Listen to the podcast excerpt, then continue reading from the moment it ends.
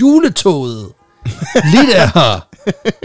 Ind i dit fucking ansigt. Ej, det var også virkelig meget. Undskyld. Jeg ved, vi har unge lyttere, men ikke desto mindre. Juletoget er ankommet. Ind i dit Dalands ansigt. Lige præcis. Julen er kommet ind lige i dit face.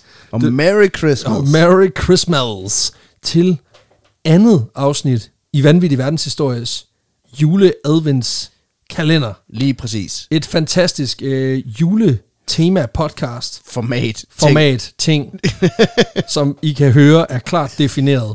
Ja. Det er anden øh, søndag i december. December. Det er anden søndag i, I advent. advent. Det er Og, faktisk den øh, første søndag i december. Det er det faktisk. Men, øh, men anden søndag i advent, hvad er det dog for noget? Ikke desto mindre, så er vi her i din øregang som sædvanligt. Mm. Din podcast værter Peter Løde. og mig, Alexander Janku, a.k.a. Lampedu Chickabob. Lang bedu tjekkabob. Ja, præcis. Heller lykke til Parameter Bjarke for med Hvor mange uger, der skal i den. Men altså, sådan er det. Det må du, øh, det må du lære at leve med. Bjarke. Vi har, øh, vi har noget, eller du har noget øl med. Jeg har noget øl med. Endnu en gang øh, givet til os af ølkassen.dk, som har øh, været sød mm. og smidt en masse bajsalademader efter os. Ja. Nu stjæler, nu stjæler jeg bare straight up øh, ting, andre siger i andre podcasts. Men de har ikke desto mindre kommet med dejlig øl til os, Ja. øh, som vi kunne drikke her i, øh, i de her fire advents afsnit. Og øh, i den her uge, der skal vi, øh, der skal vi kigge på en, øh, en stout. Ja. En stærk stout fra øh, det bryggeri, der hedder Vocation, eller jeg ved faktisk ikke, om det er det der, jo, bryggeriet hedder Vocation, og det er en del af en øh, serie, der har været på, der har været fadlagret, simpelthen. Mm. Og øh, det er en, det, de kalder for en Imperial Kirsch, hvilket egentlig bare betyder, det er en, øh, det er en Imperial Stout på 11% med okay, kirsebær ja. ja. og chokolade. Og jeg tænker egentlig, det er sgu egentlig meget julet i det. Det er da meget julet. Det er meget julet, men det er ikke en juleøl på den måde. Okay. Og det betyder i bund og grund bare, at der ikke er nælker og appelsinskal og andet jazz i. Det her, det er, det er måske bare lækkert. Ja. Og smager lidt af jul, men uden at være Godt. for meget. Og det er jo sådan, at øh, listen over de her øl, vi drikker i de her adventsafsnit, det ligger inde på vores øh, Instagram og øh, Facebook. Hvis man har lyst med- til at drikke med, så kan man altså købe dem. Øh, eller i hvert fald gå ind og se, hvad, hvad, det er, vi for noget, vi drikker. Lige præcis. Og øhm, oh, du kan lige beskrive kopperne. Op. Det er, jamen, øh, igen, som sidste afsnit, der er vi over i uh, Mumitrollene. Vi er mumikopper. Det er ikke Mumis jul den her gang. Det Det- ser det ikke, ikke ud til. er I hvert fald ikke for mit vid. Det er noget med en lirakassemand og øh, øh, øh, Det er den, der hedder, det er den karakter, der hedder Tutiki, Tutiki. som øh, sidder og, hvad hedder sådan noget, øh, og fisker på en øh, frossen sø. Det er jo noget Ja. med, at Tutiki vist nok er inspireret af, hvad hedder hun, øh, Tove Janssons lesbian life partner. Okay, Jeg ved ikke, hvorfor jeg skulle... øh, Bare kvindelig life partner. ja. Og øh, herover der vi ruller vi en... Øh, Det er, noget med, det er mere julet, det du har der på Mumiglas. Der er Mumi, han er begravet i noget sne. Vi har, Præcis. øh, ja, det er en straight up vinterkop. det er en vinterkop. Lige præcis. Det må man give dem. Og, Og det, øh, Og i glasset det her, er meget... Hold kæft, det dufter af... det dufter af sindssygt meget chokolade og sindssygt meget af kirsebær. Hold kæft. Og øh, den, den er egentlig ret flot. Man kan ikke, altså fordi de her kopper, de er jo lavet af keramik, så kan vi jo ikke se igennem den. Men jeg kan informere om, at den er, den er sådan en rødbrun kulør, øh, og den lægger nogle seriøse gardiner øh, i glasset. Altså det vil sige, at den er relativt tykflydende. Og mm. altså den har helt klart sådan et rødligt tint. Ja, Og den, jeg tror, den tager sig pissegodt ud i et, øh, i et flot glas. Men det valgte vi så at lade være med i dag. men øh, skål Peter for pokker. Skål. Og øh, glædelig anden øh, søndag. Hold kæft, hvor er det lækkert. det er... Øh, Det er, det er jo nærmest en dessert. det er en fucking god kop øl, det her. Hold da kæft. Okay, den er jeg træt af, at vi ikke har flere af. Hold da op. Øhm, den er sødlig. Den mm. er stærk, men uden at være alkoholstærk. Altså, den har fedme i sit, øh, i sit udtryk. Altså på den måde, den, den, er, den føles fed i munden, men Mhm. den, gør, den brænder ikke på noget tidspunkt. Og så har den helt klart bare det. Det er full on øh, chokolade, og så en lille sådan en frugtet detalje af kirsebær. Altså ikke sådan en, ikke sådan en sød kirsebær, men bare sådan en let, let smag af kirsebær, og så bare full on på chokolade. Mm. Det er sindssygt lækkert, det her. Nu er det ikke så tit, jeg kommer med ølanalyser. Øh, men. men Får vi en nu? Det var ligesom at, øh, altså man, øh, den minder mig meget om sådan, og det, du kommer med alle de her fine termer og sådan noget, altså ved mig, der minder den om sådan en, øh, en, en brownie med bær på. Ja, 100 procent. 100 procent. Det er sindssygt godt set.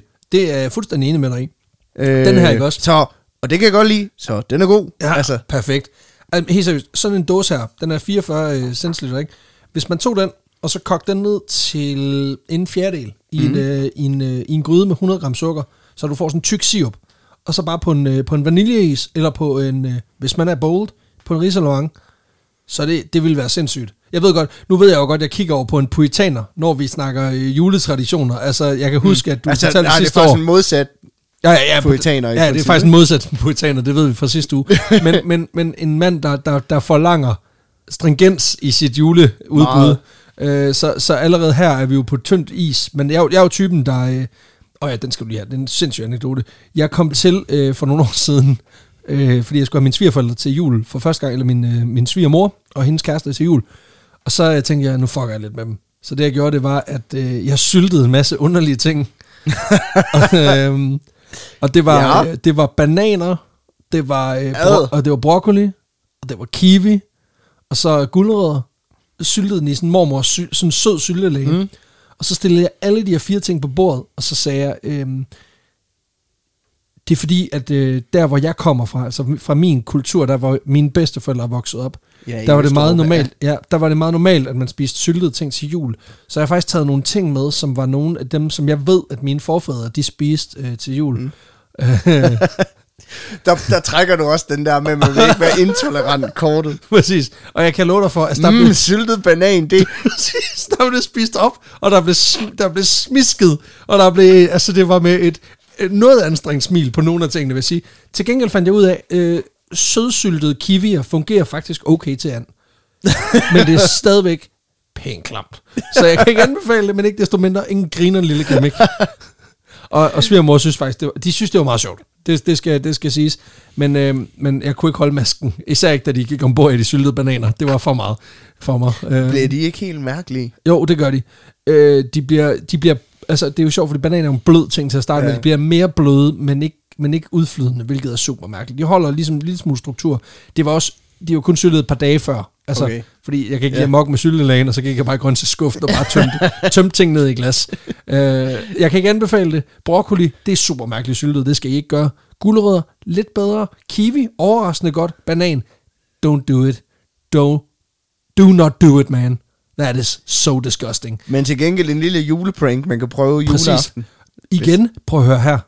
Oh, vi, nu kører jeg lige en spontan konkurrence. Siger det bare lige hurtigt. Den, der sylter det underligste inden juleaften, sender os et billede i, øh, i kommentarfeltet på den her. De får en, øh, en mulepose. Okay, Altså, den, kan, den billede jeg lige. Så hvis du sylter noget underligt, putter det i, øh, putter det i, i et glas med syltelag, smider det på julebordet, og sender et billede af det til os, så er du med i konkurrencen om mulepose. som bliver sendt en gang efter nytår. Ja, ja forhåbentlig. Ja. Eller en gang i, i april, hvis man skal tro på, på PostNord. Men ikke desto mindre. Øh, Ja, det, det gør vi skulle lige. Det er sgu en underlig ting. Lad os gøre det. Jeg sylter også selv, Okay. jeg, jeg, jeg sylter også selv noget. fair nok. Jeg, jeg kommer med mit eget personlige bud, og jeg kan love, mm. jeg ved allerede, hvad det skal være. Det bliver pisse ulækkert. Det kan jeg allerede sige med det samme. Mm. Så øh, svigermor, I'm sorry. Så, Ja, nu er jeg klar. nå, ja. Øhm, det var mig, der har taget historien med i dag til vores øh, jule... his- Det er ikke rigtig en julehistorie, men alligevel, jeg har prøvet at binde den op på noget jul, fordi den handler om... Øh, den handler om, om, du ved, the original hipster. Nå, OG. Ham med, med, med langt hår og skæg, ikke? Og ja, Jesus. Ja, Yes. smag for sten eller brød. Eller, og lave sten til brød. Og du ved, det hele, ikke? Går op i vin, politisk aktiv. Kan godt lide at hænge ud med nogle cool folk. Primært tak. på kors, men alligevel. Åh, oh, den er god. nemlig Jesus Kristus. Jesus. Øh, eller, det handler ikke så meget om ham. Nå, Den handler om en, en bestemt del af ham. Nå for helvede. Hvad for en del af ham? Den bedste del? Det kommer nok an på, hvem du spørger. Øh, jeg, jeg kan i hvert fald starte med at sige, Jesus bliver i hvert fald, ifølge kilderne, øh, overhovedet ikke født juleaftensdag. Nej. Men, øh, men alligevel så er det jo ligesom blevet den dag, hvor vi har valgt at fejre ham og så videre. Lukas evangeliet beretter jo, som vi kender det, fra de lange juleprædikner, om at Jesus bliver født, og det er en krybe for besøg en masse vise mænd fra fjerne lande, der medbringer guldbejer og... Nej. jeg ved ikke, hvor han Og det, vil- altså, Guldbejer.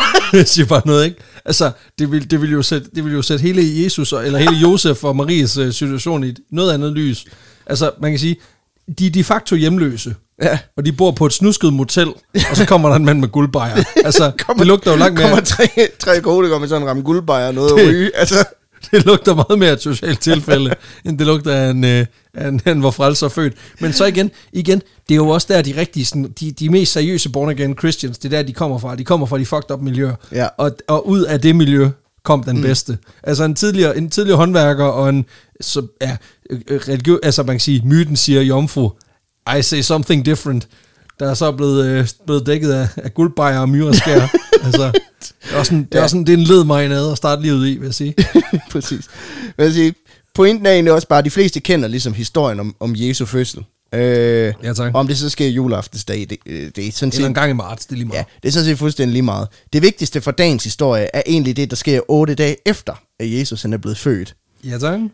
Fordi Jesus, Ja, han er juice. han er jøde. Og som den jødiske tradition den beskriver, så skal øh, små jødiske drengebørn lige Nej. omskæres. For det skal, jeg skal bare lige være med her. Skal dagens historie handle om Jesu hellige onion ring? Ja. Nej, nej, nej. Byder du ind? nej, nej. Det er klamt. Det er ulækkert. Det er rigtig klamt. Nej, det ved jeg, altså, det ved jeg ikke. Altså, det er bare ud jo, så at sige. Altså, det er, bare, det, det er jo den mest fucked up form at lave flæskesvær af, men altså... men, men ikke desto mindre. Ja, det kan godt være lidt sej og tyk. Har du, har, du, har du intention om nu at lave en 40 minutter lang episode, der handler primært om forhud? Åh, oh, men jeg ved ikke engang, om jeg kan få det overstået på 40 minutter. Nå, okay. Jesus Christ, forhud. Hold da op. Det bliver hyggeligt. Jeg kan godt mærke, at det, det er godt, der er nok med øl i glasset, fordi... Ja. Hold op. Altså, du skal huske på, at du taler med en af de mindst, mest bramfrie mennesker på den her planet. Jeg er pisse ligeglad. Ja, ja. Altså, hvor den forhud kommer fra. Altså, kan jeg få den stir-fried og smage, smage til med... Nej, ikke noget. Det var for meget. Det værste er, at vi kommer faktisk til noget af det der. Oh, Jesus, okay. Øhm, Jesus foreskin. ja. Jesus han blev i hvert fald øh, omskåret otte dage efter sin fødsel, hvilket faktisk vil være den 1. januar, hvis, øh, hvis man altså går ud fra, at han, han er født den 24. december. Altså, der er jeg jo selv mere til, øh, til skihop, men, Ja. men okay. Man kan også sige, det kan godt være, man, li- man synes den 1. januar, du har lidt ondt i hovedet, men så tænk lige tilbage på Jay-Z, der havde Ondt i hovedet og pik. ja, det er jo lidt andet hoved, har ondt i. Øhm, Ja. Øh, men den, den 1. januar er faktisk stadigvæk i nogle religioner en festdag og en helligdag. Øh, især i den østortodoxe øh, tradition. Altså sådan Rusland og sådan noget. Ja. Ja. Øhm, og de østkatolske lande og, og, og, derover af. Øhm, hvor man simpelthen markerer i Jesu Kristi snipsnap. Øhm, og det man markerer er egentlig, at Herren for allerførste gang blødte. Og Ah. dermed markerede, at han også var menneskelig, og ikke kun var guddommelig. Ikke? Altså så blødt for pikken, det er så bare sådan en bibemærkning, man lader gå stille hen, mens man spiser hans øh, kød og drikker hans blod. Ja, ja. Ja, cool. Cool. Det, øh, det virker helt... nu. Det, igen, når du siger sådan nogle ting der, ikke, så kan man ikke lade være med at tænke, det der med religi- organiseret religion, det er så fucked up. Altså, det er, sådan, det er super mærkeligt. Bare Man skal næsten tro, at der er blevet tolket på noget igennem 2.000 Nej, år. det ikke? kan jeg ikke forestille mig. Øhm. Altså, det igen, det der med, når du sender en sætning, en sætning rundt, hvor alle skal, fra, fra den ene ende af et rum til det andet, hvor alle skal viske hinanden i øret, ting bliver ikke ændret. Ja. Det ved vi godt. Ja, det, det er også det fede ved andagten, hvor man, hvor man øh, får at vide det Jesu Kristi blod, ikke? At det, at det er ligesom sådan en... Det er netop den der telefonleg, hvor der er nogen, der vil ind i øret. Hvem, øh, hvem, hvem, hvem er et festmåltid i kirken? Og så er det sådan endt over, hvem er vi drikker blod? Det er bare Psyko Claus, der bare har hygget. Han har stået i midten af det der. Han har totalt godt hørt, hvad der er blevet sagt. Han har valgt at give, han har valgt at give 0 fucks. Og så bare sådan noget virkelig tørt brød, så man er nødt til at drikke noget mere blod. Kender? Den der oblat, at den er fandme svær at skynde ned. One, ah, ah, ah. Ej, fuck den reference. Ja. Men i, man kan sige, det, det, det, det, det er ret signifikant inden for kristendommen faktisk, eller også inden for alt, der har med, der har med Jesus at gøre, fordi det, er lidt- den akt ligesom markerer, at han er menneskelig, og dermed også starten på menneskehedens frelse. Øh, og for kort lige at rise op, hvad omskæring helt præcist er, Ja. til dem, der sidder derude. Og tænker, hvad er det nu for en størrelse? Ja, er det noget, man skal kaste sig ud i derhjemme? Svaret er nej. Øh, Jeg skulle lige til at sige, så skal du Øh, øh, med med at have noget, sværk, ja. noget, noget, stark, noget meget, meget skarpt skæretøj. Altså, ja. Øh, og det, man kan sige, det er et meget kontroversielt emne, ikke? Så det var også derfor, jeg tænkte, hey, snart jul, lad os lige folk er godt Det vil humør. være lang tid siden, vi har fået nogle, nogle shitstorms. Så lad os lige se. Du, sådan, du, du vurderede mit afsnit med, med en mand, der fucker med KKK, hvor vi laver en teams indhold med en masse racisme i. Du tænker, ah, den kan, det kan jeg gøre bedre. Altså, ja. det, det, det kan ikke blive noget problem. hvad, med, hvad med joke med omskæring og... Fuck med Blasfemi. Jesus. Ja, men her er det Ja. ikke som sådan et problem. Men hey, hvad er omskæring egentlig for en størrelse, ikke? Kom med det. Ifølge. Sundhedsstyrelsen, Åh, oh, ja, det er brostrøm. der er, Det øh, der er omskæring et indgreb, hvor forhuden af penis bliver skåret af af medicinske, kulturelle eller religiøse årsager. Og ved de medicinske og kirurgiske omskæring, der sker det ofte for at bekæmpe sådan noget, for eksempel forhusforsnævring. Øh, og der er det selvfølgelig en doktormand, der fører kniv. Og der, Der må- hvor det især bliver kontroversielt, det her emne, det er ved det, som man kalder for rituel eller religiøs omskæring, som man ser af drengebørn hos blandt andet øh, jøder og muslimer. Ja, Hvor det er en eller anden makker Ja, på 50, ja, der gør det i et eller andet baglokale. Lige fordi at det er jo der, det er jo, det er jo toppen, det er jo cremen af religion. Det er, når du får snippet noget af det aller, du bliver skåret i noget af det allerhelligste, Mm. i et eller andet beskidt baglokale. Det er Ja. der, man ligesom tænker, nu bliver det ikke bedre. Eller er en mand i en sjov kjole. Ja, Altså, og, og prøv at høre, det, nu siger jeg ikke det her for, for, for ikke at respektere, øh, hvad kan man sige, folks religion isoleret set. Jeg kan bare ikke lade være med også at beskrive det billede, der foregår af, hvordan det reelt kommer til at foregå ude i den virkelighed, som vi lever i. Mm.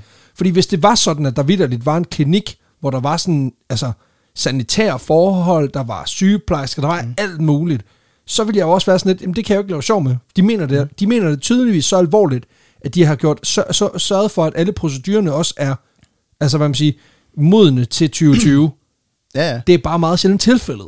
Man kan faktisk sige, at indtil, uh, ifølge Sundhedsstyrelsen faktisk i den her kilde, fandt, der, uh, der, der, blev de her, der blev de her religiøse indgreb faktisk også foretaget af læger her i Danmark indtil uh, 90'erne, hvor man så valgte at droppe det, fordi der ikke var tale om sygdomsbehandling. Og Fedt, øh, så fedt. den dag i dag, så foregår det netop ofte hos private lægepraksiser i gåstegn, Mm. øh, eller private lægepraksiser. Du kan også bare møde op og sige, hey, doktormand, snit. Øh, Snip mig penis! eller i hjemmet, hvor den her dreng bor. Øh, eller hvis man er meget gør det selv, mand, så kan du også gøre det med en gammel køkkensaks, hvis du er meget. Øh, men man har i hvert fald diskuteret meget om, man kan sige, både sundheds- og hygiejnemæssigt er bedst at bære rullekrav eller ej. Og for at bruge lidt andet udtryk. Men der er ikke noget entydigt svar, om det er godt eller skidt at være omskåret. Øh, det man diskuterer meget, det er det der med at gøre det på spædbørn, der ikke selv kan sige ja. Ja, Øh, til gengæld, så må du ikke gøre det, uden at forældrene har sagt ja. Så øh, hvilket jo også er meget, altså, det, altså, hvis man skal respektere en eller anden, bare sådan et, et græn af sådan en form for retsfølelse, så, så synes jeg, det er okay. Ja. Altså, jeg, jeg ved, jeg har faktisk ikke sådan, jeg har faktisk ikke sådan en endegyldig holdning til det, fordi det kan også hurtigt blive springfarligt. Jamen, det, er jamen, det vil jeg sådan set skide på, fordi det har jeg ikke noget problem med, men det er med det der med, at jeg har ikke taget stilling til det, fordi det har aldrig været aktuelt for mig. Altså, Nej, det er også, øh, nej, men så det, så, så det har jeg det, heller ikke stået i. nej, men det er nemlig det, altså, øh, om, altså, Så meget jødisk oprindelse er jeg trods alt heller. Ja, præcis. Altså, og vi har vel alle sammen haft en forårsnævring eller et eller andet, ikke? så det er jo ikke som sådan øh, øh, på den måde et problem. Men det er mere det der med, at, at jeg synes jo, folk skal have lov til at praktisere deres religion rimelig frit, men jeg synes også, at man skal lade være med at skamfere folk for sjov. Mm. Og, og, og, og det er der, hvor at jeg kan ikke rigtig finde ud af, hvornår det er sjov, og hvornår det eller sjov, nu siger jeg sjov, men nu mener jeg religiøs praksis, som reelt set mm. har en real life konse- øh, konsekvens, men ikke nødvendigvis gør noget. Altså, og det, og det, det, det, er den, det er den der, Det er det, det, den der der er vi- skildring, jeg ikke kan lave, og det er det, der, der gør, at jeg synes, det er sindssygt svært. Jeg, vil jo, jeg har jo lyst til, mm. med sådan mit agnostiske hjerte, bare, eller mit sådan, sådan semi, semi-ateistisk hjerte, være sådan lidt, du skal da være med at skære i folk. Men, men jeg ved det ikke. Altså, og jeg har ikke været nødt til at tage stilling til det. Det er også så det, der gør, at det er en svær debat. Helt 100, Øh, altså. Fordi der er mange facetter i det, ikke? 100 procent. 100 procent. Altså, det, er, det, er, det, er, det er svært bare at sige, så gør vi sådan her. Mm. Ja, og, og, altså, men, men jeg må indrømme, at jeg synes, det, jeg synes, det er fjollet. Det synes jeg virkelig. Og, og de der, især når der er en eller anden, og det, jeg kan ikke med det, når det er sådan en eller anden 65-årig gammel jøde eller muslim, jeg er, jeg er fucking ligeglad, der sidder og siger, det gør jo ikke ondt på dem. Hvad fanden fucking snakker du om? Du, det er 64,5 år siden, du fik blevet skåret i pikken. Du har ingen frame of reference for, hvad Ifølge der. Sundhedsstyrelsen faktisk i den kilde, sådan, fordi jeg sidder øh, med, med, med den foran mig, der bliver, det, der bliver det typisk også i de øh, tilfælde gjort med en form for bedøvelse, men alligevel, det, det gør jo nas. Det er jo ikke, jamen prøv, det, det er ikke rart at blive, at blive grebet i sin kønsdel, nærmest uanset hvordan det foregår. Der er nogle få steder, hvor det... Men, men der, skal, der skal vi ikke Med, gå hen. med samtykke. Men der skal vi ikke gå hen. nej. Fordi nej, det nej. kan børn ikke give, og det er det, der er hele forskellen. Ja. Øh, man kan også sige, Kæft, hvor er det hyggeligt, det her. det, det er de store debat. Prøv at høre, jeg har forberedt noget fucking griner om Jesus' forhud. Kære lytter, hold fast i det. Øh, man kan sige, hele den her rituelle omskæring kommer egentlig af, at forhuden, i hvert fald i jødedommen, er lidt noget juks. Nå, det er i vejen. Ja, fordi for Gud, han har jo skabt mennesket i sit eget billede. Og Gud spillet, det er perfekt. Han er, altså når du kigger på ham, så tænker du, wow, 10 out of 10, Adonis. Nå. Præcis. Swipe Altså, right. han, er- det bliver ikke mere perfekt. Det er Ryan Gosling, Okay. tænker jeg.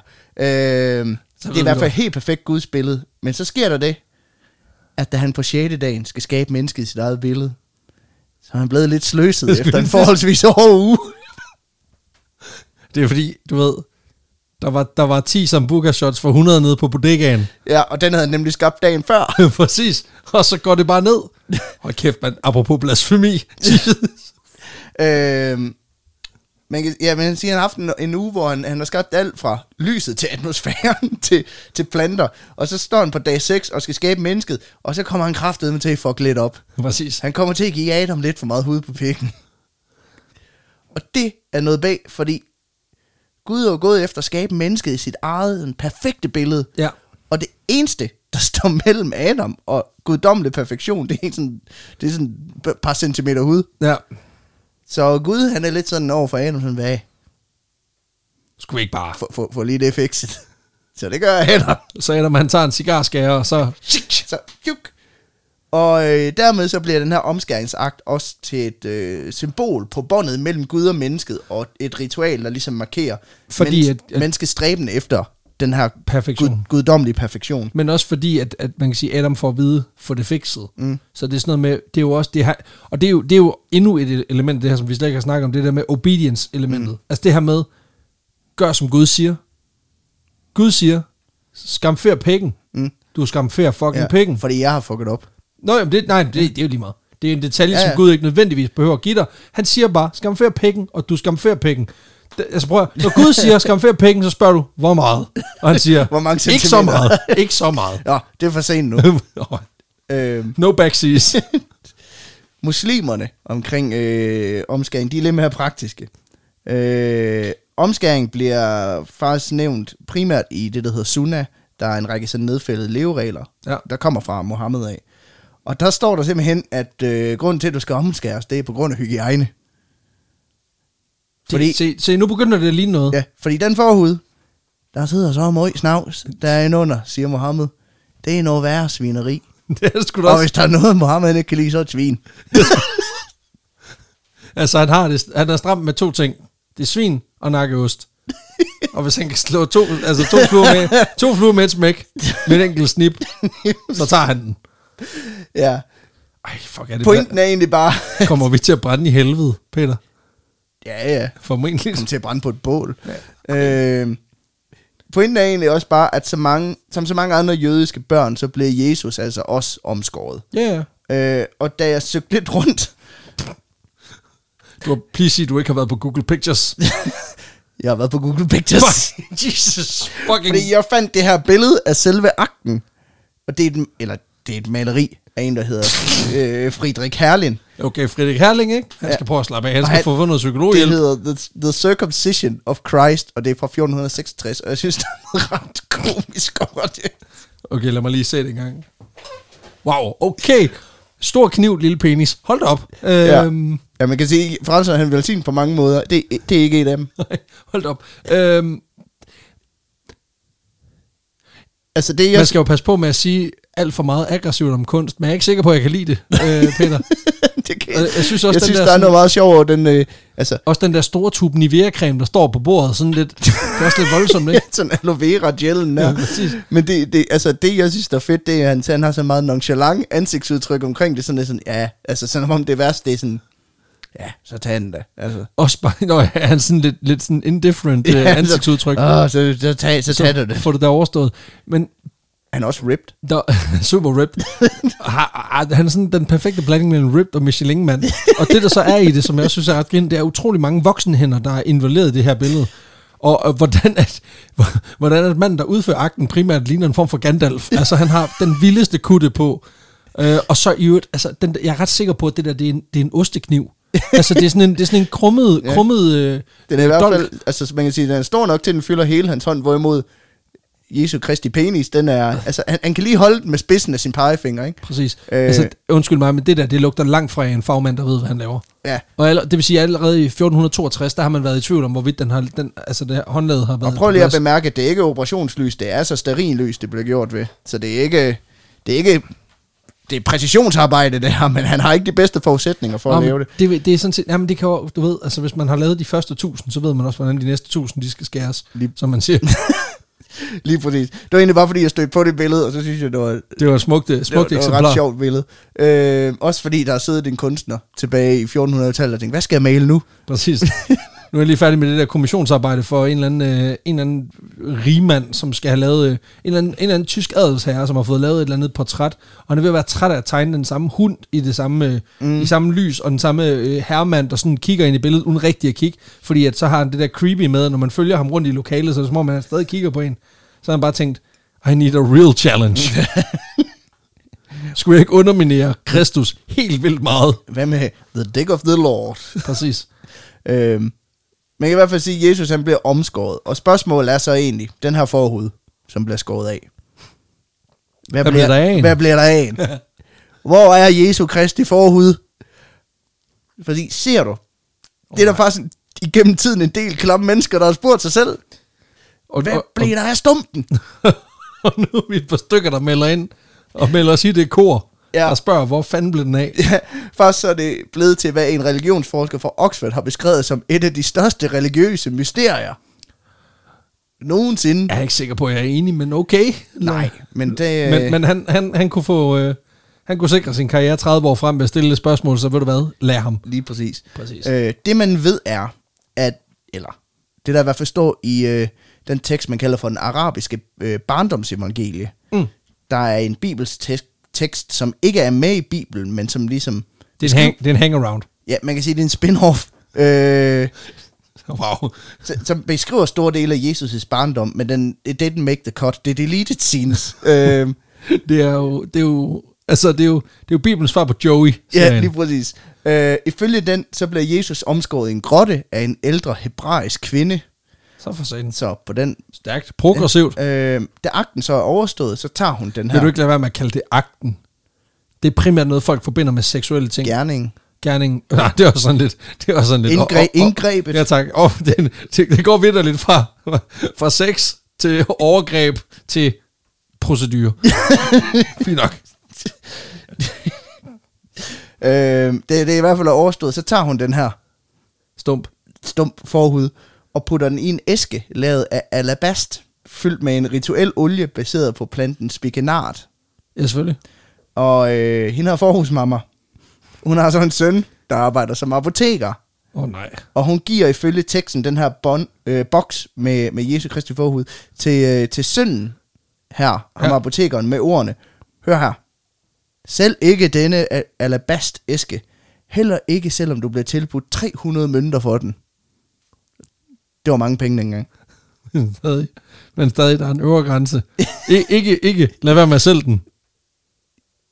Du skal ikke tage under 300. Det skal stoppes. Det skulle, Det er sgu for billigt. nu vil jeg sige, en færre pris, 350. Præcis. Det, det, er jo, det, er jo, det er jo så mærkeligt, det der. Det er sådan lidt, prøv at høre, vi sælger ikke mormors gamle ring. Mm. Med mindre. så det er det der med, ja. hvor, hvorfor kan du ikke bare, bare, sige, bare stoppe sætningen der? Men øh, ham her, sønnen, apotekeren her, han, øh, han gemmer den, den her æske med, Ej, fint. med forhuden. Okay, det er ikke så fint. Øh, han gemmer den mega godt, fordi frelserens forhud, den forsvinder faktisk fra teksten her. Han finder den aldrig igen. Nej, men æsken vender tilbage. Øh, Undskyld, siger du til mig, at, at den vender tilbage nu uden forhud? ja.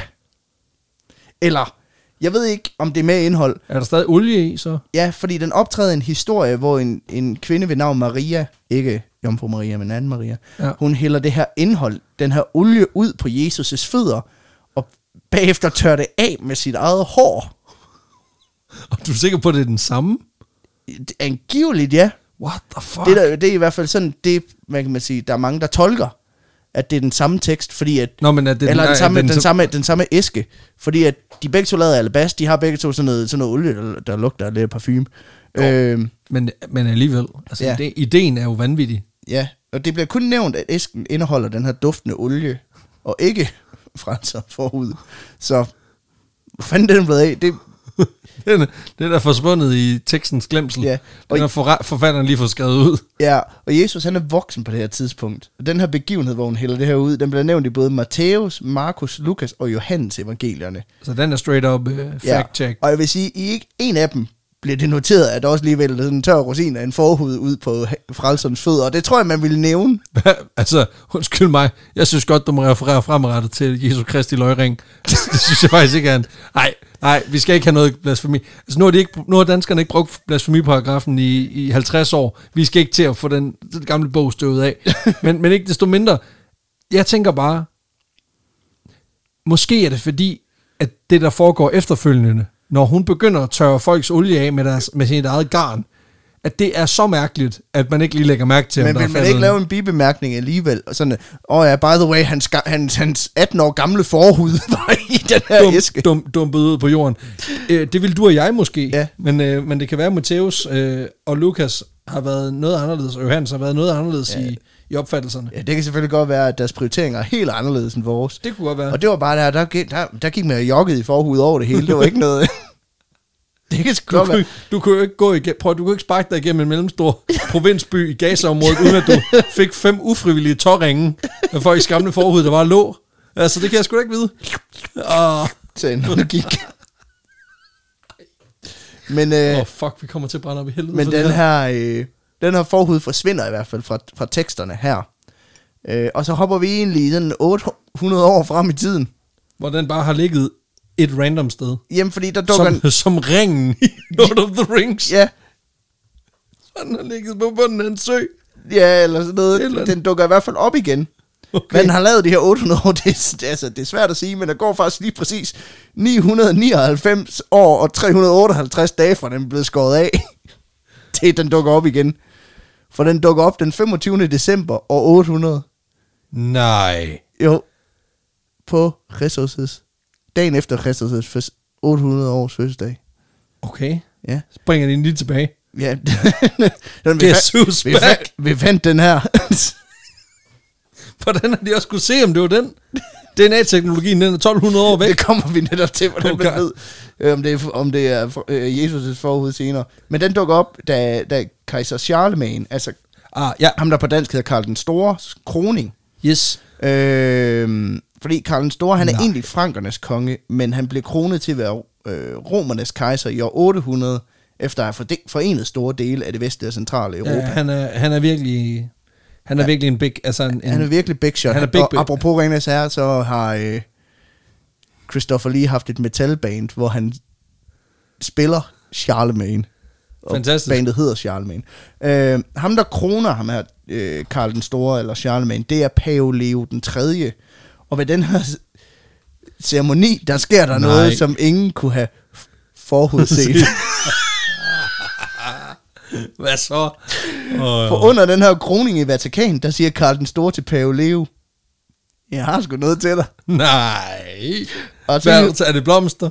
nej, Det er Jesu Kristi forhud. det er Jesu Kristi forhud. Hold kæft. Indværd. Og så hiver han den her forhud, som jo på det her tidspunkt blev noget tør, ikke? Fuck en veninde, så hiver han den frem, Og jeg ved ikke, hvordan han har præsenteret den for paven, og man har haft sådan, nu, nu skal du tage, hvad jeg har til dig i lommen, min ven. Jeg tror, det er sådan Wow, sådan en fin jen. altså, to, to konfettirør. Kan ikke gøre den nære. paven har stået fandme et ulækker bullshit. altså. Er flæsk svært, eller hvad? Jeg tror, pavens udreak- umiddelbare reaktion, det har været sådan, fuck det. Hvor til Karl den Store, han bare svarer, det er sgu da Jesus' forud, og paven, han må, han må bare være sådan, altså, jo flere svar du giver, jo flere spørgsmål har jeg. Altså. det er sådan, det er alligevel voldsomt. Øh, Karl den Store er, han fortæller så paven, at han, han har været smut forbi gravkirken i Jerusalem. Altså den kirke, der angiveligt står, hvor Jesus blev korsfæstet. Aha. Og øh, det gjorde han egentlig for at bede forud for sin kroning til, til kejser af Romeriet. Og da han beder i den her kirke, så pludselig, Så ud af himlen. ud af himlen, Nej, det mener du ikke. kommer en engel Nej. og nej. overrækker ham Nej. den hellige forhud. Nej. Du ved sådan, nu skal du bare se, hvad jeg har til dig her i lommen. Sådan en fin jen, altså. Og han har stået der, fandme et ulækker bold, altså. Ej, det er for meget, det der. Men han har alligevel også været sådan, han skal lige se derhjemme. Så, øh, Den tager han lige, putter det i en Ja. alabasteræsk. så han- det kan jo også være, at han over for paven har været lidt sådan... Altså, han- det, han- det kan være sådan mere værsgo, men mere sådan, ej, okay, skal du se noget mega klam ud. Du må bare... Og paven har været sådan, ej, ad, du rører ved den, øh, for fanden få den væk, jeg vil ikke røre ved den, den lugter. Jeg tror også bare, vi er ude i, at den her mand, han har spillet ind med et eller andet. Og det lyder som om, at, at, at, at paven, han er nødt til bare at sige, ja, ja, ja, ja, helt sikkert. Ja, Helt det, det er helt sikkert. Altså, han har bare købt ind på præmissen, fordi alternativet var endnu værre. Altså, du skulle på. Han har lige kronet, du ved, den ultimativt største big boss i mm. hele Europa. Hold op. Hvis ikke, i- altså den, den ultimative big boss i, i Europa, hvis ikke i hele verden. Mm. Du hører fucking efter, hvad han siger, og du griner af hans fucking jokes. ja, Det er sådan, det er. og du rører ved den tørre forhud, han har i lommen, hvis han beder dig om det. ikke? Præcis. Det er sådan et, hvad vil du helst? Vil du dø, eller vil du røre? Hvis du gerne vil med i ugen, ikke muligt. Altså. Se, den scene fra Zappa havde været noget klammer, hvis det var... Men Karl den Store, han har altså fået den her forhud af en engel, angiveligt i hvert fald. Ja, En anden fortælling er, at Karl, øh, Karl den Store her, Charlemagne, han har fået den i bryllupsgave af den byzantiske kejserinde Irene, som en form for virkelig nasty bryllupsgave. Det er Øh. for dumt. Ja, øh, og, Altså, jeg har lige hørt en podcast om en en af de største sådan kvindelige, mm. den, den rigeste kvinde i Afrika, der angiveligt til sit bryllup fik øh, adgangen slash rettighederne til mobilnettet i hele Angola. okay. Og der tænkte jeg, da jeg hørte det, det er alligevel den dummeste gave, jeg nogensinde har hørt om. Altså, Det er en brugbar gave, men det er også en dum gave. Ja, Tillykke. Jesu Du har toppet den. Du Jesu- har lige toppet den. Ja, Det er det er imponerende. en tvivlsom ære, men øh, tak. Og der er mange ting, der er mange ting, der har været tvivlsomme, da du gik ind og skrev det manuskript her. Ja. Det tror jeg, vi kan være ret sikre på. Øh, Hold da op. Ja, men, det, men, men selvfølgelig. jeg ved også, hvad du tænker. ja, det gør du. Bare rolig. Det er bekræftet. Det er den rigtige Jesu Kristi Okay. cocktailpils. øh, og hvordan, hvordan ved man så det? Mix and match. Jamen, Har med resten af penisen. du får, du får den bekræftet det, altså, det rigtige sted. Altså, ved den rigtige kilde, nemlig en vision. Ah, Okay, stop. Fordi... Stop, stop. Fordi St. St. Bridget af Sverige, i samme øjeblik som Karl den Store, han hiver stumpen frem, okay, det lyder forkert, men øh, da han hiver den her frem, der får hun en åbenbaring, hvor en engel kommer ned til hende og siger, det er sgu den rigtige. Nej. Det kan godt være, den er sygt nasty, men det er den rigtige. Hold nu kæft. Altså, hvor er det dumt. Så øh, Så den er god nok. Pave Leo den 3., han får altså angiveligt frelserens forhud som gave af, af Charlemagne her. Og forestiller det, altså paven, fun- hans funktion, det er jo at være Jesus' hype man. han er hans number one fan, ikke? Altså, han er formand for fanklubben. Præcis. det er, altså, Jesus Kristus er jo, er jo hans, det er jo pavens Justin Bieber. Jamen det, og det, er et, en, det må være definitionen af et ambivalent øjeblik, fordi det er det samme som hvis en, den største belieber i verden fik præsenteret Justin Biebers lillefinger. Det, altså som i, i en kasse. ja, hans lille røde kanadiske forhud. Ja. Nej, men, nej, men altså, hvis der er en eller anden, der har klippet en finger Justin Bieber, giver den til den største belieber i verden. ja. Man, man synes, det er super klamt, men du tager jo imod den. Ja, Det er du jo nødt til. Fordi, Fordi du, du- der er jo ikke du- et scenarie, hvor jeg ikke tager imod du er fan. Præcis, det er det, jeg mener. Altså, der, er ikke, der er ikke et scenarie, hvor, jeg, hvor, hvor det her ikke kommer til at ske. Nej, det står jo i vedtægterne Præcis. ja, for fanklubben, hvis vi får, til, får tilbudt kropsdele af vores idol, så skal vi tage imod. Præcis. Altså, øh, men han gør egentlig også det, som jeg tror, en, en belieber ville gøre, hvis, han fik, hvis vedkommende fik en kropsdel fra deres idol. Fordi han bygger nemlig et alter ovenpå den. Oh, ja. Pave Leo den 3., han er nemlig slemt glad for den her forhud. Så han får bygget en stor sarkofag, som han får placeret på sit allerhemmeligste sted, nemlig under alderet i St. Lawrence kapellet i Rom. Og i den her sarkofag, der er der tre kister af cyprestræ, og den ene af dem indeholder et guldkors, hvor i den her forhud angiveligt blev opbevaret sammen med Jesus' navlestreng. Hvorfor bliver det gemt? Jeg ved det ikke, det er også mange lag, synes jeg, altså at, at, at gemme Det er under. over, altså meget overflødig hud. Det, det, altså, da jeg læste den sætning, fordi den, står, den er stort set oversat, som den er, øh, der, der, det eneste, jeg kunne tænke på, det var den der sang sådan, forhuden i korset, korset i kisten, kisten, sarkofagen, sarkofagen i alderet, alderet i kirken, kirken i Rom, og Rom, det ligger helt i Italien. Altså, jeg var bare sådan, det er mange, det, altså, Det er meget at gå ud af det. det, ja, Og plus, at hvis han så lige pludselig får brug for den, så er det altså også meget omstændigt at skulle ned og hente den. er også fordi, der, så er der så tre ens æsker nede i sarkofagen, så der, man ved, det er altid den sidste, man kigger Der- i, ja, der, du ved. der er forud. Der er lige en kardinal, der ikke kan dyse og begynder at mix and match dem, som sådan en eller anden form for scammer på et eller andet torv i Prag, der begynder bare at, okay, hvor er den, hvor er den, hvor er den? Ej, du fik den der med forhuden, men til gengæld så mister du de her 200 euro. Sådan er det jo. Det er jo prisen. I 1527, der blev Rom så øh, angrebet og brændt ned til grunden af den romerske kejser Karl den 3. Øh, oprørske styrker. Øh, og i den forbindelse, så blev mange af relikvierne i, i Vatikanet og, øh, og Roms kirker lootet og stjålet med tilbage til forskellige dele af Europa. Ja, ja. I blandt dem er så også den hellige forhud. Som den, Så han tager den bare tilbage. jamen det er jo ham her, Karl den Nå, 3., den der på det her tidspunkt er, er, er Ah, kejser i Rom, og okay. han har ligesom nogle styrker, nogle soldater, der gør lidt oprør. Og det gør de Ah. så primært ved at stjæle alle de fine ting, de har nede i Rom.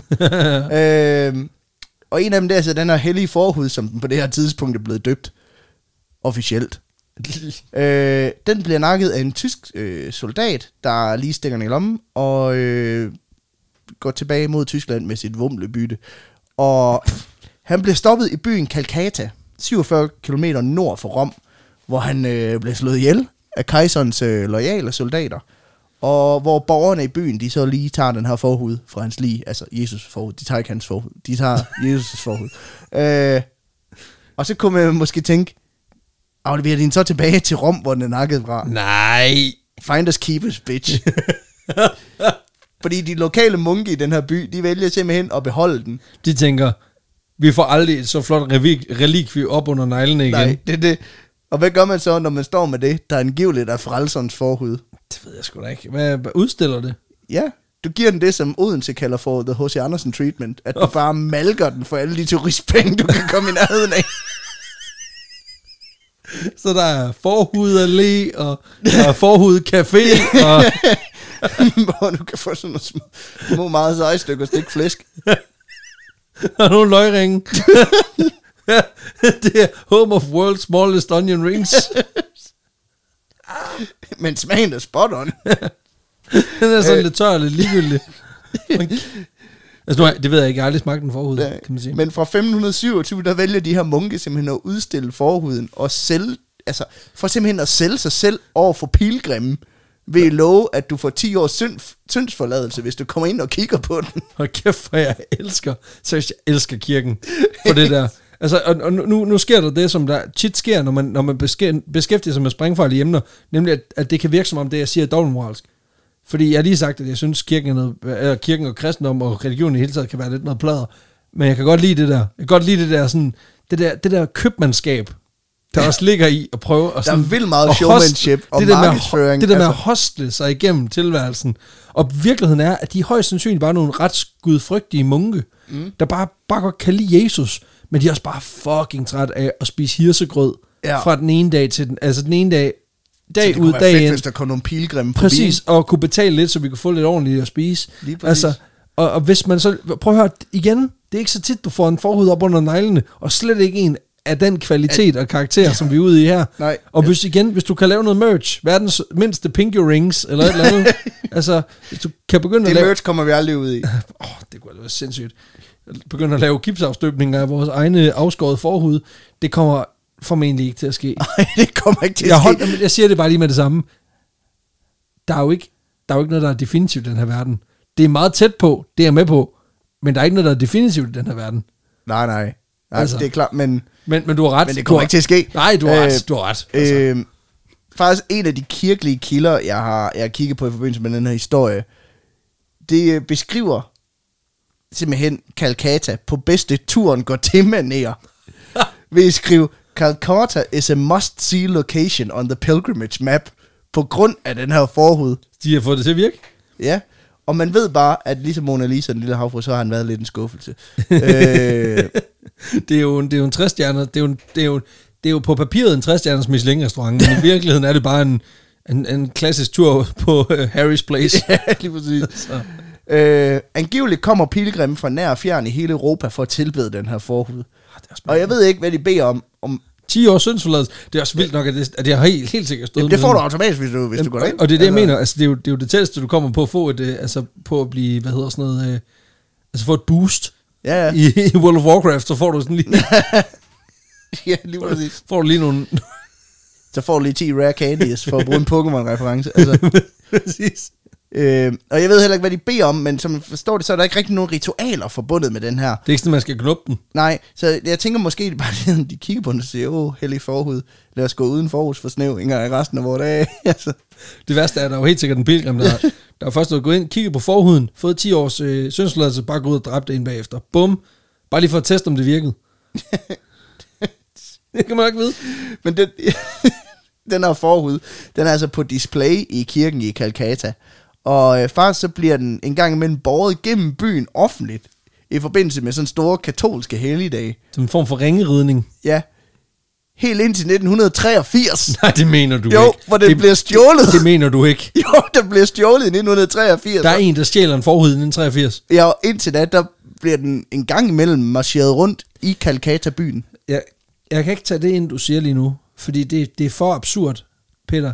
Altså, jeg kan huske, da jeg, da jeg researchede historien om The Sourdough Cocktail, der tænkte jeg, det her det kommer til at blive den underligste ekstremitet, vi kommer til at dække den her podcast. Men jeg vidste jo også godt inderst inde, at det ikke helt er rigtigt. Nej. Jeg havde bare ikke forventet, at det ville gå så er vi- stærkt. Nu er vi ude i Frelsons forhud. Ja, og til, er over Den i er blevet stjålet. 1983, hvor den bliver meldt stjålet. Prøv at høre, det er jo efter Star Wars, den første film kom ud. Det er faktisk også efter den anden kom ud. Faktisk også samme år, som den tredje kom ud. Der helvede foregår. Nej, der er lige været inde og fejre Return of A New Hope. Bare lige gået og stjålet forud. Det var en god film. Nå! But time to think that really matters. Men øh, der er simpelthen der, hu, den her forhud bliver normalt opbevaret i en sådan fin trækasse. Øh, og den her trækasse, den bliver altså en dag stjålet af en eller anden gut, der så kommer hjem og åbner den her boks, og får altså en rigtig slem overraskelse. øh, men man har ikke set sporet af den siden da. Så den er væk. Øh, jeg vil sige, det er kirken i Calcutta, der påstår, den er blevet stjålet. Øh, de har også meldt det til politiet, men de har aldrig fundet ud af, hvem der har gjort det, og de har aldrig fundet bevis på, at den rent faktisk er blevet stjålet. Det kan være, de bare tabte den. Det kan, ja, eller det kan være, en, øh, de aldrig rigtig har haft en, eller den har været, Der er mange ting, der er Ja. mange ting i spil her. ja. Men man kan sige, det er lidt en tragisk afslutning, om ikke andet, ikke? Det er den sindssygeste Ja. ting at skulle ringe til polisen efter. Ja, det er fordi min forhoved er blevet stjålet. Det er ikke min. Altså ikke min forud, altså Jesus forud. Ja. Ja. Hvad for noget? Jesus for. Ja. Men vi, I en stor træ, vi har en kasse. Ja, du kender det godt. Vi går igennem byen en gang imellem. Nå, ja, ja, altså. Men, men, men hvad, hvad, hvad er blevet væk, siger du? Jamen, forhuden nede i kassen. Den, altså, kassen er også væk. min, min, min forhoved er forsvundet, har jo prøvet at trække den tilbage. Jamen for fanden, altså... Jeg trækker den jo ikke ud over. altså, hold nu op. Øh, men det er jo også sådan lidt, det er jo træls, fordi det er jo en skat, der går tabt, ikke? Det er det. Øh, en af de helligste genstande i kristendom, og det, den, den er jo ikke sådan til at stat. Det er jo ikke sådan, så det flyder med Jesu Kristi forhuder derude. Huder, huder, kom og køb huder. Forhuder. Jamen, Okay, det gør det faktisk. Hvor mange forhuder? Er der mange forhuder i spil, eller hvad? Jamen, øh, den her forhud, der ender i Calcata, det, Ja, er, det er langt fra den eneste forhud, som Jesus han efterlod sig åbenbart. Okay. Øh, I hvert fald, Fuck. hvis man øh, tager i betragtning, at der gennem middelalderen øh, er helt op imod 18 forskellige kirker, der påstår, at de har ejet de øh, hellige snippis snabalabber. Øh, og jeg vil lige sige til den lidt langsomme lytter, den måden, hvorpå at 18 kirker samtidig kan påstå, at de ejer Jesu Kristi forhoved, det er altså ikke fordi, at frelseren var velsignet med 18 pækemænd. Øh, det skyldes nærmere, at der på et tidspunkt i middelalderen opstår et sort marked for hellige forhuder i Europa.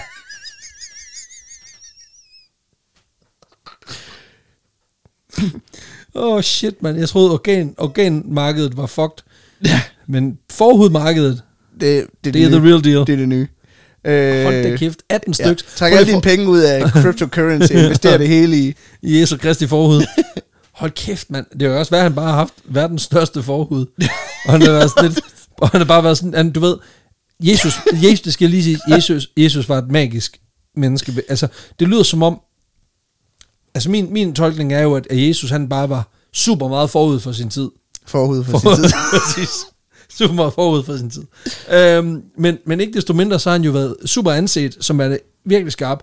Det kan jo være, at hans hellige og hans magiske evner, de er kommet til udtryk den 8. dag, mm. hvor at, øh, der er kommet en mand, eller en kvinde, er det jo så, øh, hebraisk kvinde, og begyndte at skære hans forhud.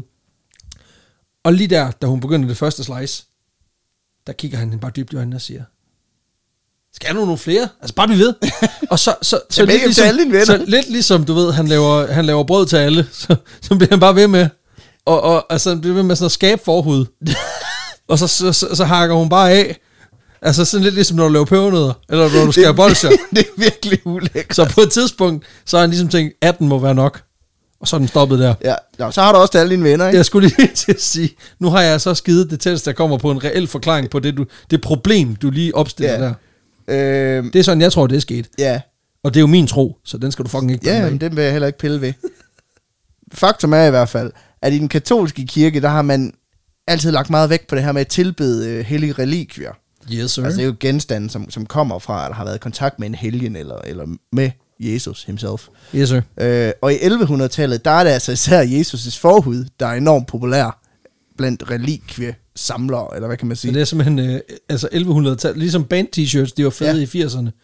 ja, Så, så var det forhuden, der var den fede i 1100-tallet. Og det kommer lidt af, at der i den her periode er et øget fokus på Jesus' menneskelige sider. Ah, Og øh, der spiller forhuden som sagt en væsentlig rolle. for han var at- ikke ufejlbarlig. Nej, og samtidig så øh, mener de også, at det er det eneste, at det eneste stykke af Jesu læme, der stadig findes på jorden, efter resten af kroppen ligesom er sted til himmels, efter han er blevet korsfæstet, ikke? Øh, men Det er bare, det er bare billedet af, af, hvis han nu resten også var sted til himmels. Der står en mand, han har Jesu Kristi forhud, stående i en alabaster, øh, alabaster æske. Så da Jesus dør på korset, eller ligger i den der, øh, altså i den der stengrotte, og stiger til himmels, så, så ser han bare æsken, der åbner sig, og så forsvinder forhuden bare. Det materialiserer sig, han bare sådan, no! og så er der stået en engel op og taget imod, og sådan, det er fucking nasty, den skal tilbage igen. Nej, han har bare t- han har taget den, så gået hen og samlet Jesus. Det er det sidste stykke af puslespillet. Ja. Og far har været sådan lidt, nej, ikke den der. Ikke den Ja. Det der, er en fejl. Prøv, jeg var fuld. Ja. Ned med den. jeg skabte keeper på dag 5, altså det, Det, det var for dumt. Det Ja. var det med vodka juice på dag 5. Det var dumt. den her fokus på den her forhud i middelalderen betyder simpelthen, at der opstår en, en konkurrence blandt kirkerne om, hvem der virkelig har Jesus' rigtige forhud. For hvis man er den kirke, der har den, så bliver du lige pludselig en seje dreng i den katolske klasse, ikke? Fordi for det første, så får du fucking mange pilgrimme på besøg, der er penge i kassen og du får en større magt i den katolske kirke. for at have den rigtige forhud. Ja, fordi jo flere fede relikvier du har, jo, jo federe er du. Øh, Så der er 17 munke, der må lave deres forhud for. Ja, altså man ved ikke helt, hvor de her mm, mange de er kommet fra, men Der er formentlig nogle munke, der render rundt med en svært sensitiv penis. det kan, det kan sagtens være.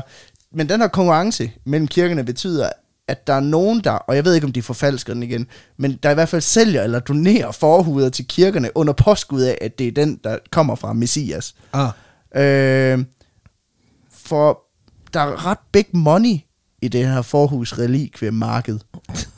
Og der er et valg af charlatans, der påstår at have fundet de her forhud de mest fantastiske steder, eller fået dem overleveret af engle, eller alle mulige fantastiske historier har de med, hvordan de endte med den, og det, men den vil jeg gerne give til, Til jer. jer, ja. Til jer. Værsgo. Øh, Og det er jo så også de fortællinger, som kirkerne rundt om i Europa, de genfortæller, når de lige skal reklamere med deres nye turistattraktion. ja, ja, selvfølgelig.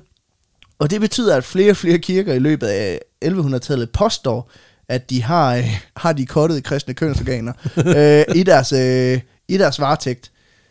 Men det er det samme igen, som man også set med mange kirker, der sammen påstår at have en splint fra Jesu kors. Øh, Ja. Selvom man senere har undersøgt mange af dem, og ingen af dem er den samme træsort. Øh, Ja, eller, eller have haft kronen, mm, altså tornekronen. Som, det er der som, også mange, der påstår. Der er i at hvert fald tre store kirker, så vidt jeg også det. forstå, som har den. Øh, og de kan jo ikke alle sammen være legitte, kan man sige. Åh, det kan ikke være noget problem. Ja, Se, undskyld mig, siger du, at siger du, der er huller i, i, i, i religiøse forklaringer, eller hvad? Øh, måske Det tror jeg måske, det er borderline blasfemi, det der. Jeg, jeg, jeg siger bare, at er det, er det en forhud, der bliver skåret af i år 0, den kan, den kan dukke op i Europa lige pludselig. Det, Det virker suspekt. ja. Ja. Øh, men man kan også sige, det betyder i princippet, at størstedelen af kirker, kirkerne bare har haft en random forhud til, ikke? Det virker også. Det, virker En af fra en eller anden dude, der hedder Preben eller noget. det er bare sygt og forkert. Det, er- det er, og det, på den måde er det, jo, er det jo virkelig genialt og smukt på en eller anden syg Ja, ja. måde, ikke? Altså, Ja. De her kir- og det, det værste er, at kirkerne har jo formentlig ment det aller, aller bedste. Altså, de har virkelig bare gerne vil, vil give en god oplevelse. Problemet er bare, at den oplevelse er vanvittig Ja. på, alle, på, alle parametre. Man kan sige, det er, det er, heller, det er ikke en familieattraktion. Det, Altså, på den måde, der, der er, der er kirke, de her 18 kirker så gået over til at blive PG-13 i hvert fald. Ja, men øh, som sagt, så er der altså et tidspunkt i middelalderen, hvor op imod 18 kirker rundt om i Europa påstår at være i besiddelse Ved, af... ved man, hvor lang forhuden er til sammen, hvis man lægger stykkerne i forlængelse af hinanden? Nej, jeg aner det ikke. Så det kunne jo godt være, det var sådan Jesu hellige penis fuderal. Nej. Altså, man bare en langt... nej, og det, det skyldes også, at ingen af dem eksisterer den dag i dag. Nå, okay. Øh, men udover den her kirke i Calcutta, der påstår at have den, så øh, inkluderer listen over øh, kirker, hvor den angiveligt opbevares øh, på det her tidspunkt, nemlig katedralen i Le Puy-en-Velay i øh, Frankrig, Santiago de Compostela i det nordøstlige Spanien, og domkirken i Antwerp i Belgien, hvor en af de mest berømte hellige forhuder ankommer i år 1100, som en gave fra kong Baldwin, den første af Jerusalem, der fortæller, at han har købt den i det hellige land under det første korstog. Og vi ved alle sammen, købt i det hellige land under det første Han er korstog. blevet fucking skammet Ja, og på en bazar. det kan enten betyde, at han er blevet skammet, eller han har slået nogen ihjel og taget den. Der er to muligheder. Øhm, Enten du har slået random mand ihjel, eller to, du er blevet røvrendt i Medina. ja, Ja. lige meget hvad, så, øh, Der er ikke, så er det gået ud over nogen. det, det er ikke en vinderforklaring, uanset hvad. Nej, der er rigtigt. nogen, der bliver taget med bukserne nede i hvert det fald. er 100 p. Men den her forhud i Antwerp, den bliver placeret i domkirken, hvor de lægger den frem på alderet under deres messer. Og den bliver for alvor kendt, da biskoppen i byen pludselig under en messe bemærker tre dråber blod på alderets stue. Nej, Et mirakel, siger de. nej. Den bløder Den, stadig. læ- den ligger. Jeg vil også sige, at de tre væsker, der kan være i gammel forhud og plet på duen, så er blodet klart det, jeg vil foretrække. Det er selvfølgelig rigtigt. øh, men derfor så opfører kirken, på grund af det her mirakel, et specielt kapel, hvor i den kan opbevares. Den seriøst, men den der, den der murer slash tømmer slash entreprenør, der er blevet booket til det projekt. Ja, men det er Hvad, også, hvad skal I have, siger du? Nå, det er bare... Og- Det er fordi, prøv nu høre, forhuden den er blød, ikke også? Og det betyder, at vi skal have bygget 40 kvadratmeter i spidsekvalitet. Prøv, Du er godt klar over, at der er folk, der dør af kulde ude på gaden, fordi de ikke har noget sted at bo. Det vil jeg sådan set skide på, fordi den forhud der, den skal et sted at bo, og det skal være fucking top notch. Og sådan er det bare.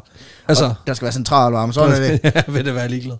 Øh, jamen skal det så bare være sådan en lille bitte? Nej, det skal være kæmpe. Kæmpe stort. Men øh, der bliver den simpelthen, ligesom i Calcutta, centrum for voldsomt mange pilgrimsrejser. Den her anden forhud, som vi nu er inde i.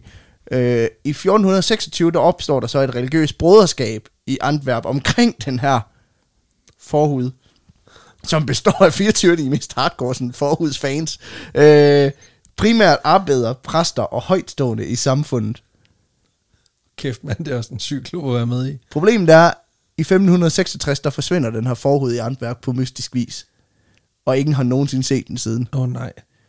Er der, der må være en eller anden, der må være en pilgrim, altså top pilgrimmen af alle pilgrims, Den, Der har en pil, den t-shirt. pilgrimmeste. altså. den, den pilgrimmeste, der har t-shirten, med, altså the, the Forhus Tour of og, 1150, så, og så, så er der lige blødt lidt på den. hvor der sådan på ryggen, der står simpelthen alle, alle turstoppene, altså sådan en band-t-shirt, Ja, hvor han simpelthen har, han har, han har vinget dem af, han har set alt det forhud, Jesus havde at byde på. han har set alle 18 kirker. Ja, præcis.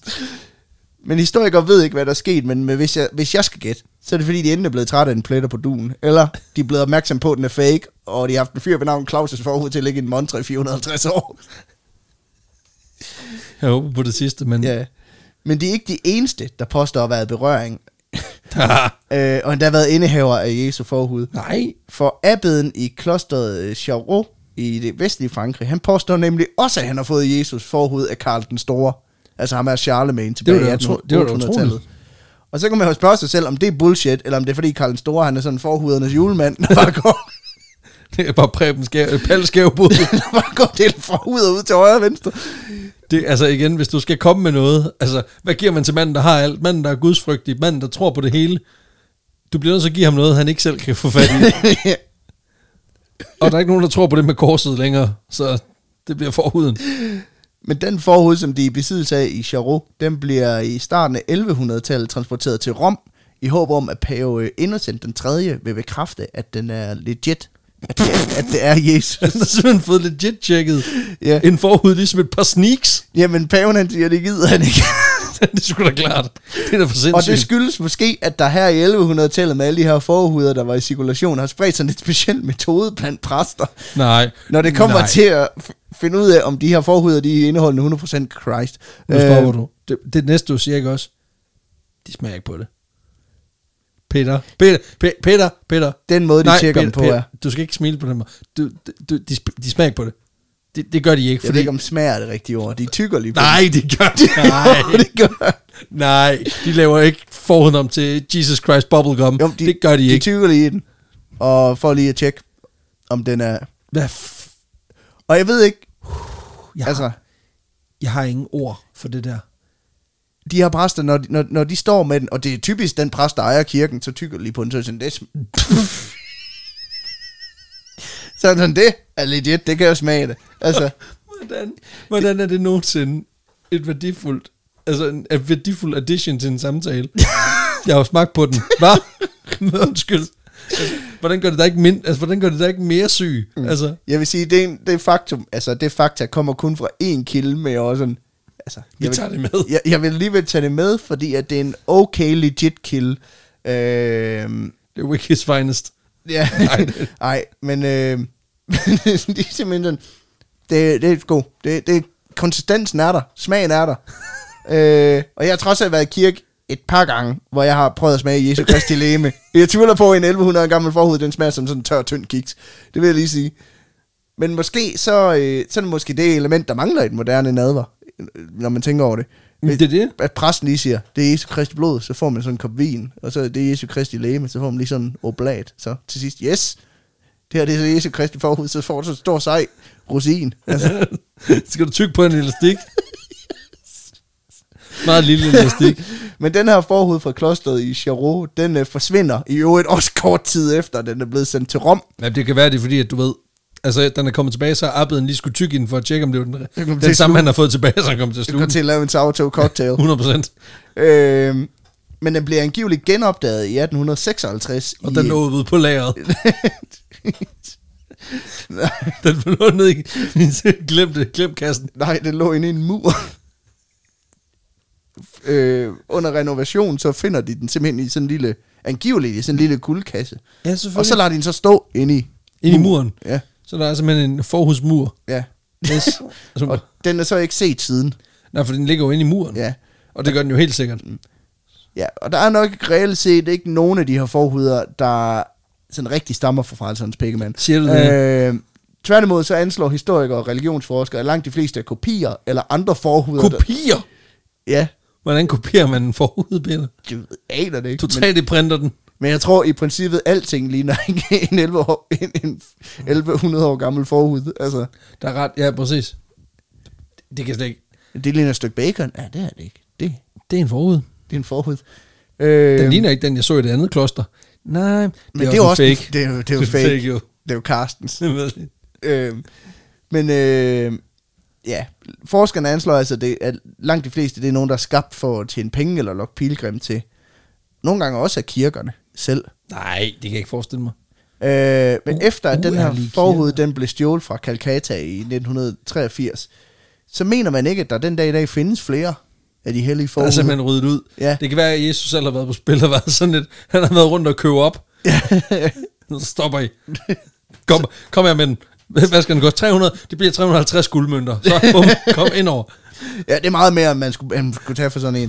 Tror, den er sindssygt gammel, altså. Hvad ved du med den? Den smager ikke engang særlig godt. men- Den er helt sej og ulækker. Men øh, den dag i dag, så er markeringen af Jesus omskæring heller ikke længere en helligdag i den katolske kirke.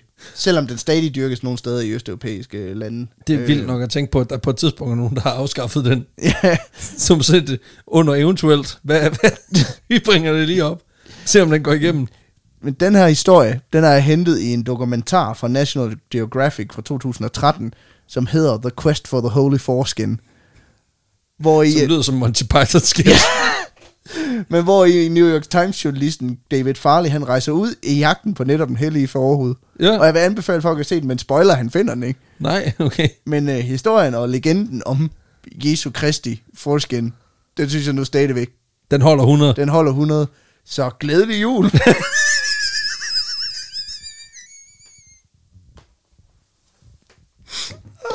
ja, det var den historie, jeg har taget med i dag. Jeg vil du godt holde op med det? Jo. Jeg kan ikke lade være med sådan at tænke, der må være, det kan også være, at Jesus har ageret sådan en form for forhudstandfe, altså forhudsfen. Så du lægger forhuden under, under puden, og så kommer han i med løbet af en natten. Så kommer han med 301 guldmønter. Så du vågner bare i en, pør, i en pøl af mønter. Ja, Og så, kan, og så, så tænker du, haha, det var Prebens forhud. så var der penge i kassen. Nå, så sælger han videre til kirker for profit. Præcis. Det var, det var four steps. Get foreskin. Country up the foreskin ferry. Spørgsmålstegn, spørgsmålstegn. Profit. Profit. Men det var simpelthen historien Fy om, for- øh, om det, den hellige forhud. Hold kæft, en vild historie. Sikkert dog et, et, et, et, et ride at gå igennem. Ja, Og tænk sig, at der findes uærlige præster, der vil slå plat på noget så, så fint og heldigt som Jesus forhud. Men ikke desto mindre. Jeg ved ikke, om julefreden har sænket sig i studiet, men jeg må, ikke, jeg må, jeg må alt indrømme, at, at, at jeg er opløftet på alle måder. uh, ikke, ej, ikke helt alle. Der er i hvert fald en måde, jeg på ingen måde er opløftet. Nej. Fordi der, hvis der er noget, det her det gør, så er det fandme mig.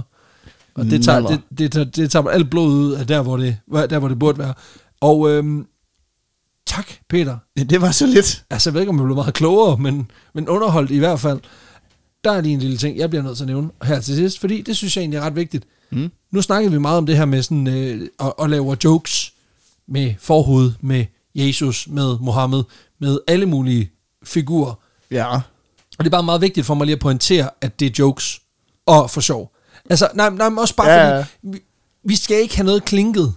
Altså, og jeg, altså, det skal siges, altså, prøv at høre, you do you, altså, I må sgu gerne, øh, I må have den religion og, og tro på det, I vil, og det synes jeg er super fedt, og jeg respekterer folks religion, men jeg fandme også have lov til at lave jokes. Især når det handler om forhud. Altså for helvede, nu har vi snakket en time om Jesus hellige forhud, og, eller, og, og det kunne også være, det var Mohammeds hellige forhud. Det, det skal jeg ikke kunne afgøre. Men ikke desto mindre, jeg synes, det er en morsom ting. Det, er, det er derfor, jeg har valgt den. Det er fordi, at jeg, jeg synes, at hele... Og det er jo ikke noget, man gør i den protestantiske kirke, det her med relikvier og sådan noget. Der er man jo lidt Ej, det kunne godt lidt, ikke? Ja, men der er det jo, der er det jo sådan, hvis, hvis du kom til, til ned i Aarhus Domkirke og sagde, prøv at høre, det har det ikke kraftet med Jesu, Jesu Kristi bøllehat. Og så har de været, så, så var de jo bare lidt sådan, fedt nok, altså, vi, vi, kan, vi kan ikke bruge den til noget. Fe- fedt for dig. Den skal sgu da på museum eller sådan noget. Præcis. altså, men, man har jo ikke den der praksis af, at man, man, man tilbeder relikvier på den måde Nej. øh, i, i, den krist, i den danske kirke. Så det er også det, det hele, den praksis virker super, super fjern for... Er helt vildt. øh, Og det er også, og det, og det kan, det, det der måske er min pointe Og så her, er det en forhud, så bliver det bare... det bliver endnu mere underligt. Det der måske er min pointe, det er det der med, at det kan meget hurtigt lyde som manglende respekt over for folks religion. Og det tror jeg ikke, det er. Det er simpelthen et forsøg på at prøve at forstå det, og det kan jeg ikke. Altså, jeg er sådan helt genetisk bare ikke wired til at forstå, at folk de vidderligt, ligesom, lidt ligesom at man nogle steder, så, så øh, kysser man foden af en, øh, mm. af en statue. Det er bare ikke, det er bare ikke mig. Og, og, og I kom, jeg kommer sgu aldrig nogensinde til at tykke på en forhud for, for ligesom at sige, det er jo, det er jo for dig, Jesus. Altså, jeg tror ikke, jeg kan tilbyde nogen så meget, jeg har lyst til at tykke deres forhud. Øh, så, og, det, og det er bare sådan en absurd historie. Så, øh, så nu er den i hvert fald clearet. Ja. Hvis der er nogen, der er i tvivl, jeg, gør- jeg, jeg synes ikke, jeg, jeg respekterer alle folks religion, men jeg synes kraftet også, det er dumt. Men lad lige være med at tykke i den forhud. Ja, lige, altså, hold, hold, hold biserne fra den forhud. Og fingrene sådan set også. Altså, det der med, at folk får lavet mm. ringe af dem og sådan noget, det synes Spis jeg... rigtig beef jerky i stedet Ja. for. Det er meget bedre. I stedet for human jerky. Nå, men det var i hvert fald historien om, Yes. øh, om den hellige forhud, Jamen, og øh, øh, hvad der egentlig blev af den. Og svaret er, det ved vi ikke. Nobody knows, but there was a lot. Så, øh, jamen, øh, kære lytter, tusind tak, fordi du lyttede med til endnu et afsnit af Vanvittig Verdenshistorie. I Ja. denne gang en jule-slash-advent special. ja, Tusind tak for, til de mange, mange, mange mennesker, der lytter med uge for Mhm. uge. Tusind tak til dem, der støtter os inde på de øh, forskellige platforme, man kan gøre det på. Det vil sige folk, der følger os på de sociale medier. ja. Øh, vi har selvfølgelig vores Facebook-side, med, hvor der kommer selvfølgelig ugenlige opdateringer. Vi har vores øh, Instagram-profil, hvor der kommer øh, ugenlige opdateringer, men også noget andet indhold, der er på Facebook, Mm. som gør, at øh, det også kan give mening, hvis du er på Instagrammen. Og Ideen er i hvert fald, at man skal have noget at følge os begge steder, så Lige man ikke præcis. får. Øh, og de to medier kan jo lidt forskellige ting, så det... Det kunne være, det, det er fedt, og alle er velkomne. Og så er der selvfølgelig også lige et kæmpe skud ud til dem, der støtter os økonomisk. Det vil sige folk, der enten øh, bruger vores, øh, vores affiliate-samarbejder. Lige nu har vi et kørende med øh, Zetland, selvfølgelig. Mm. Vores faste samarbejdspartner. Du kan få to måneder hos Zetland ved at gå ind på zetland.dk Rocks. To måneder koster 50 kroner. Det kunne være en øh, julegave til en, der mm. en faktisk, øh, rent faktisk dyrker noget, noget solid journalistik. Ja. Og der kan jeg love for, at du får solid journalistik for pengene. Mm. Der bliver ikke snakket så meget om forhud. Det her det er din foretrukne forhuds podcast. men, øh, men de har så gengæld en, øh, en daglig nyhedspodcast, der hedder Helikopter, som er værd at lytte til. Ja. Og hver gang der er en af jer, der går ind og støtter med, en 50'er for to måneder, så får vi simpelthen 200 kroner af Zetland. Ja, og det er zland.dk-augsburg Rocks. Rocks. Yes. Og vi har også et andet, vores andet samarbejde med Podimo, der, øh, der kører ind til, ind til nytår, mener jeg det er. Lige præcis. Hvor at, øh, man kan gå ind på øh, podimo.com-vanvittig. Vanvittig. Og øh, Så får man simpelthen 30 dage gratis. ja, Og, øh, og så får vi, for hver der skriver sig op, får vi 100 kroner. ja, og derefter koster den 59 kroner, koster den Det nu. gør det nemlig præcis. Øh, de har nemlig sat prisen op i forbindelse med, at der kom en masse lydbøger derinde også. Lige præcis. Øh, Så det er vigtigt lige at Så få de har fået en masse nyt at tilbyde derinde også, og hvis man mangler en god bog at høre, i, øh, det kunne jo være, kunne det være Bibel, hvis man... Øh, Jeg ved sgu ikke, om de har... Øh, og jeg tror heller ikke, hvis, hvis selv hvis de har Bibel, så har de nok ikke uh, Forskin Edition. Men øh, det er ikke de deleted scenes. Nej, lige præcis. men, øh, men gå ind og tjek det ud også, hvis I er glade for podcast. Øh, lige præcis. så, så er der helt sikkert også noget fedt at hente derinde. Lige Og ellers præcis. så, øh, så er der ikke andet at sige, end øh, vi lyttes ved på næste søndag, den tredje søndag i advent. Lige præcis. Og øh, husk, at øh, hvis det kan syltes, så er det gang.